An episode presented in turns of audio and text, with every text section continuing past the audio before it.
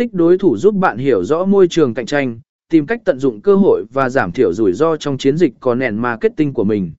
Nó cũng giúp bạn xác định cách để làm cho nội dung của bạn nổi bật và hấp dẫn hơn trong mắt khách hàng mục tiêu. Xây dựng một chiến lược content marketing hiệu quả đòi hỏi sự nghiên cứu cẩn thận, lập kế hoạch cụ thể, và thực hiện đánh giá liên tục. Dưới đây là cách bạn có thể thực hiện điều này. Một xác định mục tiêu và đối tượng. Đầu tiên, xác định mục tiêu chính của chiến lược content marketing của bạn.